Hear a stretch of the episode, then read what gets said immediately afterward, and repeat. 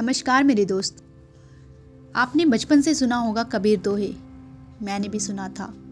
और मेरे बहुत ही ज़्यादा जो बोलते हैं ना, बहुत ही ज़्यादा पसंद होना तो बस कबीर दोहे मुझे बचपन से ही बहुत पसंद था। सुबह सुबह आँख खुलती थी तो कबीर दोहे के साथ। और बस वही है, आज सुबह सुबह मैंने मतलब मेरी एक पड़ोसन है, उनके घर में ये कबीर दोहे चल रहे थे, जिसे सुन के मुझे बहुत अच्छा लगा। तो कबीर दोहे में से एक दोहा है, जो मैं आप लोगों के साथ शेयर करना चाहती हूँ और जो कि मुझे बेहद पसंद भी है। तो एक दोहा कुछ इस प्रकार है। जल में बसे कमोदनी, चंदा बसे आकाश, जो है जाको सोता ही के पास कबीरा, सोता ही के पास। जिसका अर्थ है, कमल जल में खिलता है और चंद्रमा आकाश में रहता है। लेकिन चंद्रमा का प्रतिबिंब जब जल में चमकता है तो कबीर दास जी कहते हैं कि कमल और चंद्रमा में इतनी दूरी होने के बावजूद भी दोनों कितने पास हैं। जल में चंद्रमा का प्रतिबिंब ऐसा लगता है जैसे चंद्रमा खुद कमल के पास आ गए हों।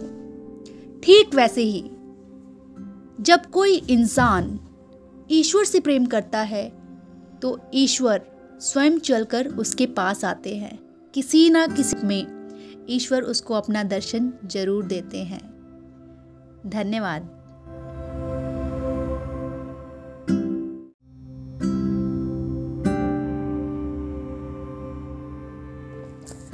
नमस्कार मेरे दोस्त। आपने बचपन से सुना होगा कबीर दोहे। मैंने भी सुना था। और मेरे बहुत ही ज़्यादा जो बोलते हैं ना, बहुत ही ज़्यादा पसंद होना तो बस कबीर दोहे मुझे बचपन से ही बहुत पसंद था। सुबह सुबह आँख खुलती थी तो कबीर दोहे के साथ। और बस वही है, आज सुबह सुबह मैंने मतलब मेरी एक पड़ोसन है, उनके घर में ये कबीर दोहे चल रहे थे, जिसे सुन के मुझे बहुत अच्छा लगा। तो कबीर दोहे में से एक दोहा है, जो मैं आप लोगों के साथ शेयर करना चाहती हूँ और जो कि मुझे बेहद पसंद भी है। तो एक दोहा कुछ इस प्रकार है। जल में बसे कमोदनी, चंदा बसे आकाश, जो है जाको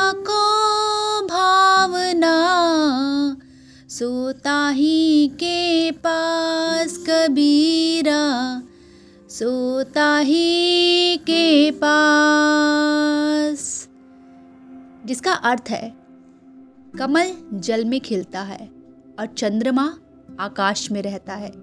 लेकिन चंद्रमा का प्रतिबिंब जब जल में चमकता है तो कबीर दास जी कहते हैं कि कमल और चंद्रमा में इतनी दूरी होने के बावजूद भी दोनों कितने पास हैं। जल में चंद्रमा का प्रतिबिंब ऐसा लगता है जैसे चंद्रमा खुद कमल के पास आ गए हों। ठीक वैसे ही, जब कोई इंसान ईश्वर से प्रेम करता है तो ईश्वर स्वयं चलकर उसके पास आते हैं। किसी ना किसी में ईश्वर उसको अपना दर्शन ज़रूर देते हैं। धन्यवाद।